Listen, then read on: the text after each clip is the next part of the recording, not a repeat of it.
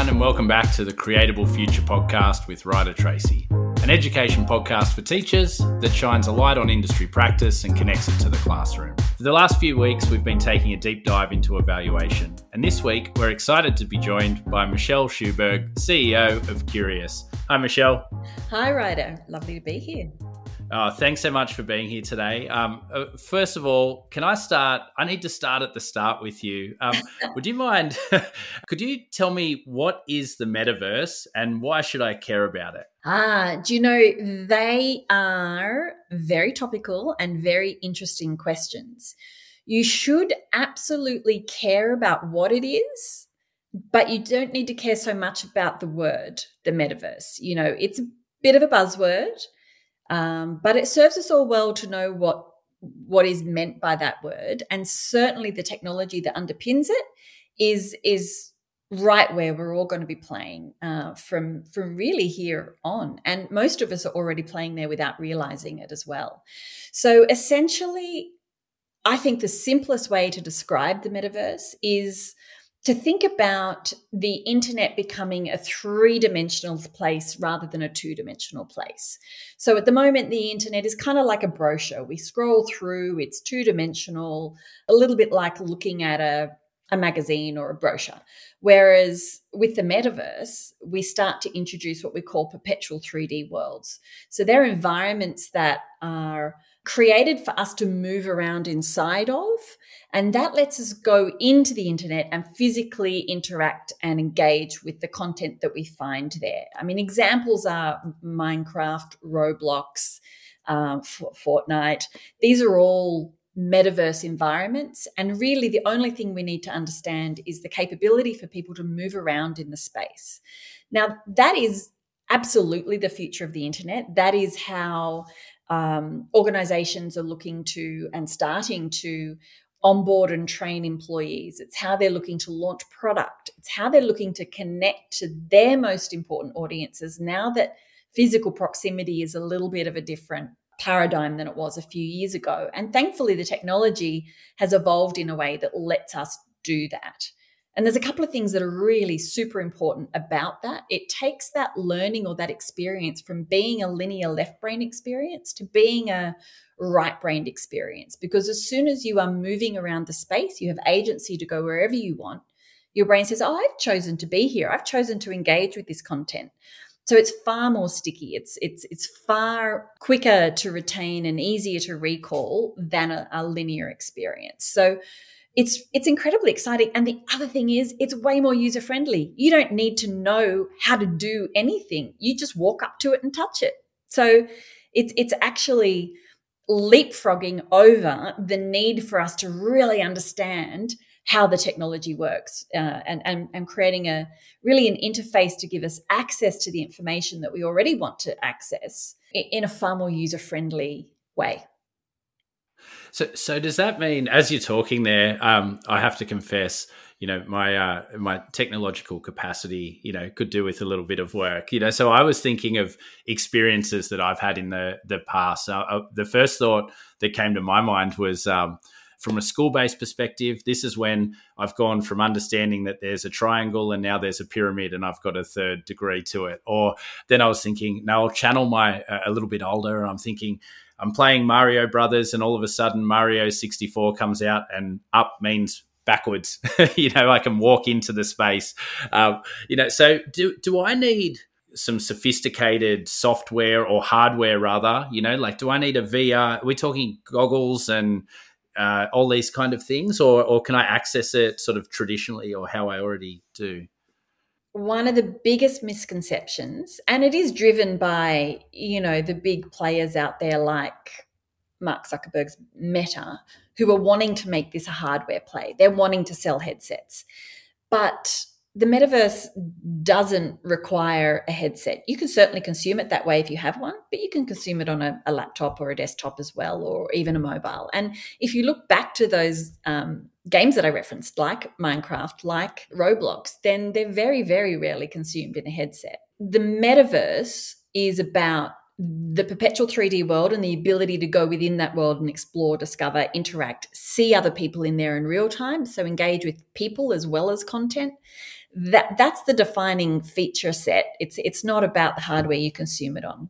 Interestingly, many previous you know big steps in technology like smartphones coming online like the the references that you made even like the point you make around understanding a triangle versus a pyramid they took quite a bit of cognitive load for us to unpack and the nice thing is that this does the opposite. It frees up cognitive load for us because instead of having to understand how that triangle is a pyramid still drawn as a uh, in a two-dimensional way on a piece of paper in a textbook you can now move it around turn it go and walk around it and so naturally understand it in a far more experiential if you want to use that word um, but certainly a far more natural way for us. So it's really mirroring how we would learn in a physical space and enabling that in a digital space I can. I'll tell you what I'm thinking from my educator perspective. I'm channeling my. Uh, I'm teaching stage two, and I'm teaching capacity. Uh, and when I've had to do that in the classroom, it's been the last thing I want to teach because I have to get out all the equipment, and I've got the kids playing in water. Is this going to float? How's it going to fit? Uh, but I can see like an application where you know if I'm able to get in and play and manipulate and move those shapes around, are there particular things that lend themselves to being better taught in in the I, I, don't know what word to use now instead of metaverse, but you could say metaverse in in a 3D environment. Okay. Uh yeah, you know, teaching someone something in the medium as close as possible to the way they're going to execute it is always a great idea, right? So, so I often say to people, if you want to teach someone to use a computer program, that, don't worry because they'll be doing that on a screen in a two dimensional way anyway. Like if, if it's a piece of data entry software or something. But if if it's something like volume and capacity that you're talking about, that is very much of a lived physical experience, then teaching it in a way that they can live it physically is is always going to be a, a shorter path to learning. And you know what, you I'm sure have a collection or had when you were teaching a collection of really interesting objects to fill with that water. But what if you could go out and fill the opera house? You know, go and fill your house, go and fill someone's car, go and fill like, you know, fill everyday objects with that virtual liquid to help drive that learning home and contextualize it more. So the ability for us to create learning experiences that help people generalize the information is much greater because we can give them access to things that they couldn't access in the real world. You know, you're not going to go and fill the principal's car with sand to see how you know how much sand it takes unless you know it's muck up day on year 12 maybe yeah I, I, love i love that what was popping into my mind as you were speaking then was uh, when we teach kids to read there's a huge difference when they're reading you know early readers where the story is possibly not overly engaging but it's about exposure to words the cat sat on the mat you know, and all those kind of words. Um, and where we notice that kind of big engagement moment is when it's got relevance. You know, I'm reading for meaning. You know, I'm reading and I'm connecting with this text. And uh, two kids at level 20 might have really diverse reading uh, like interests, and therefore they shouldn't necessarily read the same text despite being at the same level. As you're talking about filling up the principal's car with sand or the opera house with water, all of a sudden my my comparative capacity lesson with my little jugs got a whole lot more fun, you know, um, and, and engaging. Yeah, yeah, yeah. I mean, all things that are a terrible idea in real life, of course. You know, don't try this at home, but uh, certainly engaging. So in in the in the world of the future, I read uh, from your blog, uh, which I really enjoy, and uh, one of the articles in there, "Lessons from My Twelve Year Old," uh, is the title for it for anyone listening along, which I'd strongly recommend. You spoke a lot about Roblox uh, and and some of the experiences in there. Could you tell us a little bit about Roblox? Because I think most teachers out there have probably heard of Roblox. Uh, certainly, lots of their students would have heard of Roblox. Can you tell us a little bit about that and the context you use that in? Yeah, certainly. Look, the context I use it in is very much observational because my son is right in there. And so for me, building software that I guess somewhat parallels the Roblox experience, but is secure and appropriate for a commercial and corporate environment uh, I, I watch very keenly. And I have a bunch of really interesting observations and little moments in time that I have gleaned from him and his friends, which is which is really cool. The ability to conduct good research is an incredibly critical skill, but not accept the first piece of information at face value, but go and get a collection of your own information and divine your own answer and your own conclusions around how to proceed with something. And so, because of the three dimensional nature of Roblox, where you're running around inside the environment, participating in things, you have the opportunity to go and get little bits of information, gather those, deploy them, see how they work for you, and go and do it again if it doesn't. So, that opportunity to sort of build a hypothesis, test, and uh, you know, and do that again in a way that you know is physically safe, if you know, and I'm sure there's a lot of broader conversations we can have around screen time and safety and so on. To do that with a group of friends too. So, you know, like most parents, I was really hesitant around, oh, real time online, you're engaging with friends, um, hopefully, uh, you know, but if you can create a really safe, controlled environment and do it in a way that you are across what's happening, I think it's a great lesson in true collaboration, which is, again, an incredibly difficult skill for people to build.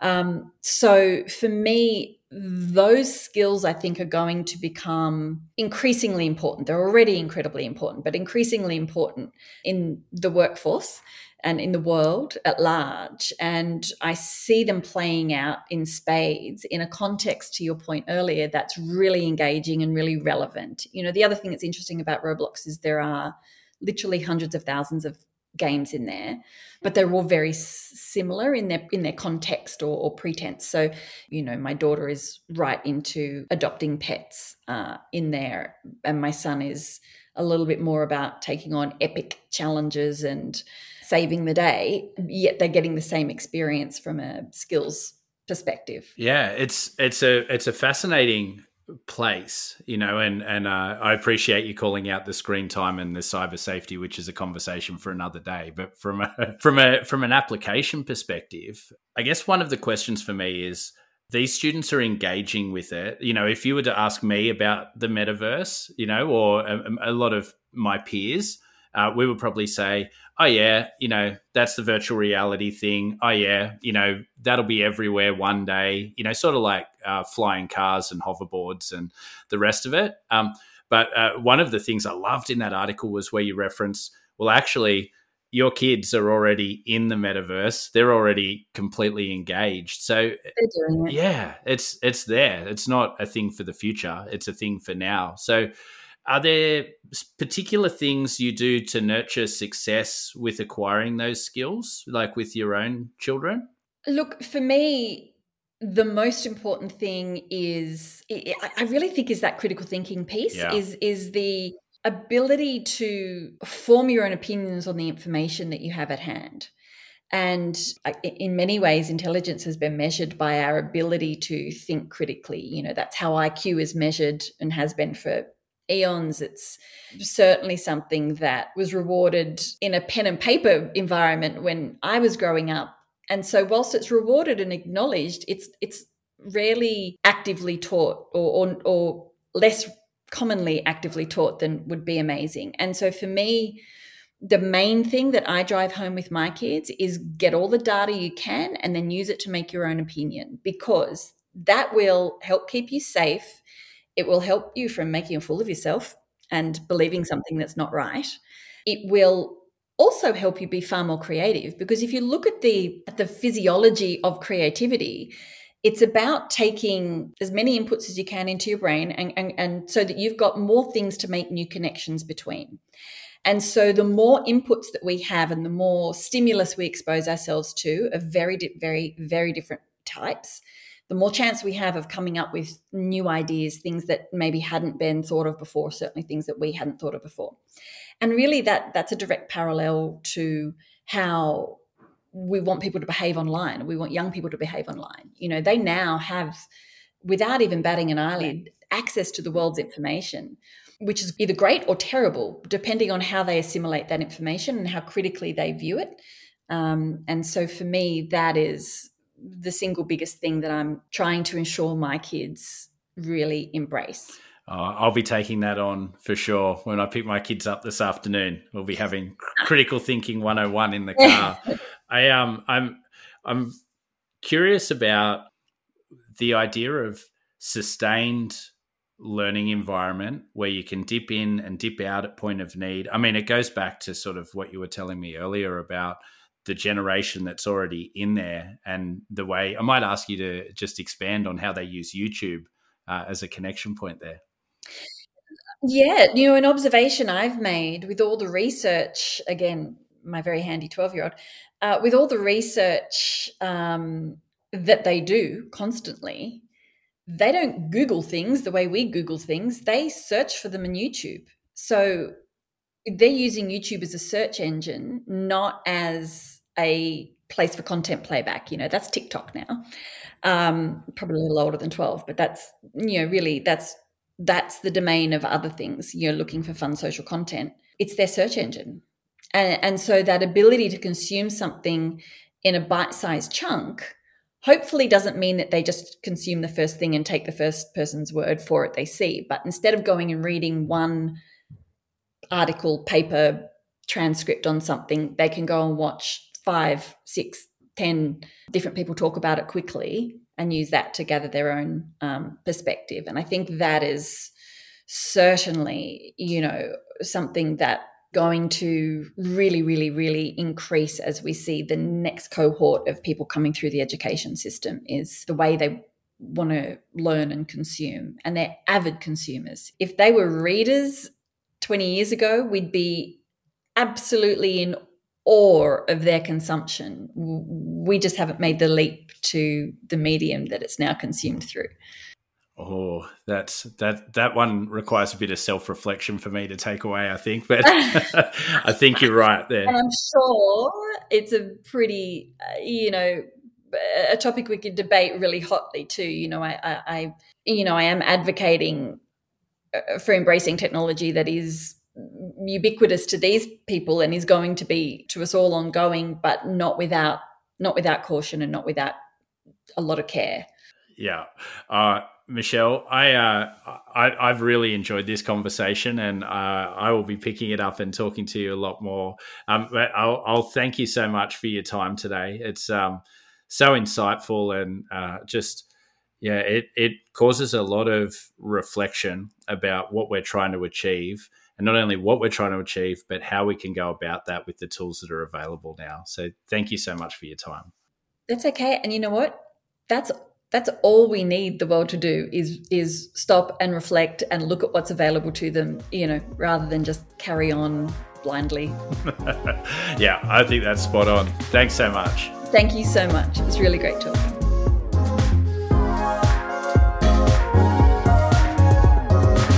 What a privilege to spend time talking with Michelle today. It was super interesting to me that even the phrase I opened the podcast with, metaverse, is already outdated and evolved. So, with the evolving technology, it became really clear that the advantages it offers are around context, novelty, and engagement. I wonder what differentiation looks like in a world where everything's possible. Her example around both her kids using Roblox in different ways in different worlds to evolve and find the same skills makes me think that there's opportunities for us. And finally, her advocacy for critical thinking really resonated with me. If YouTube is now a search engine, who's teaching my kids to critically consume?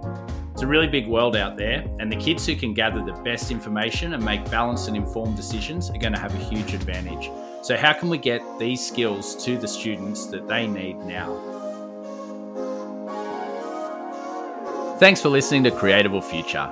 Leave us a review and let us know what you liked, what you didn't like, and what you'd like more of. Reviews help us reach more listeners so that we can keep bringing you more awesome conversations.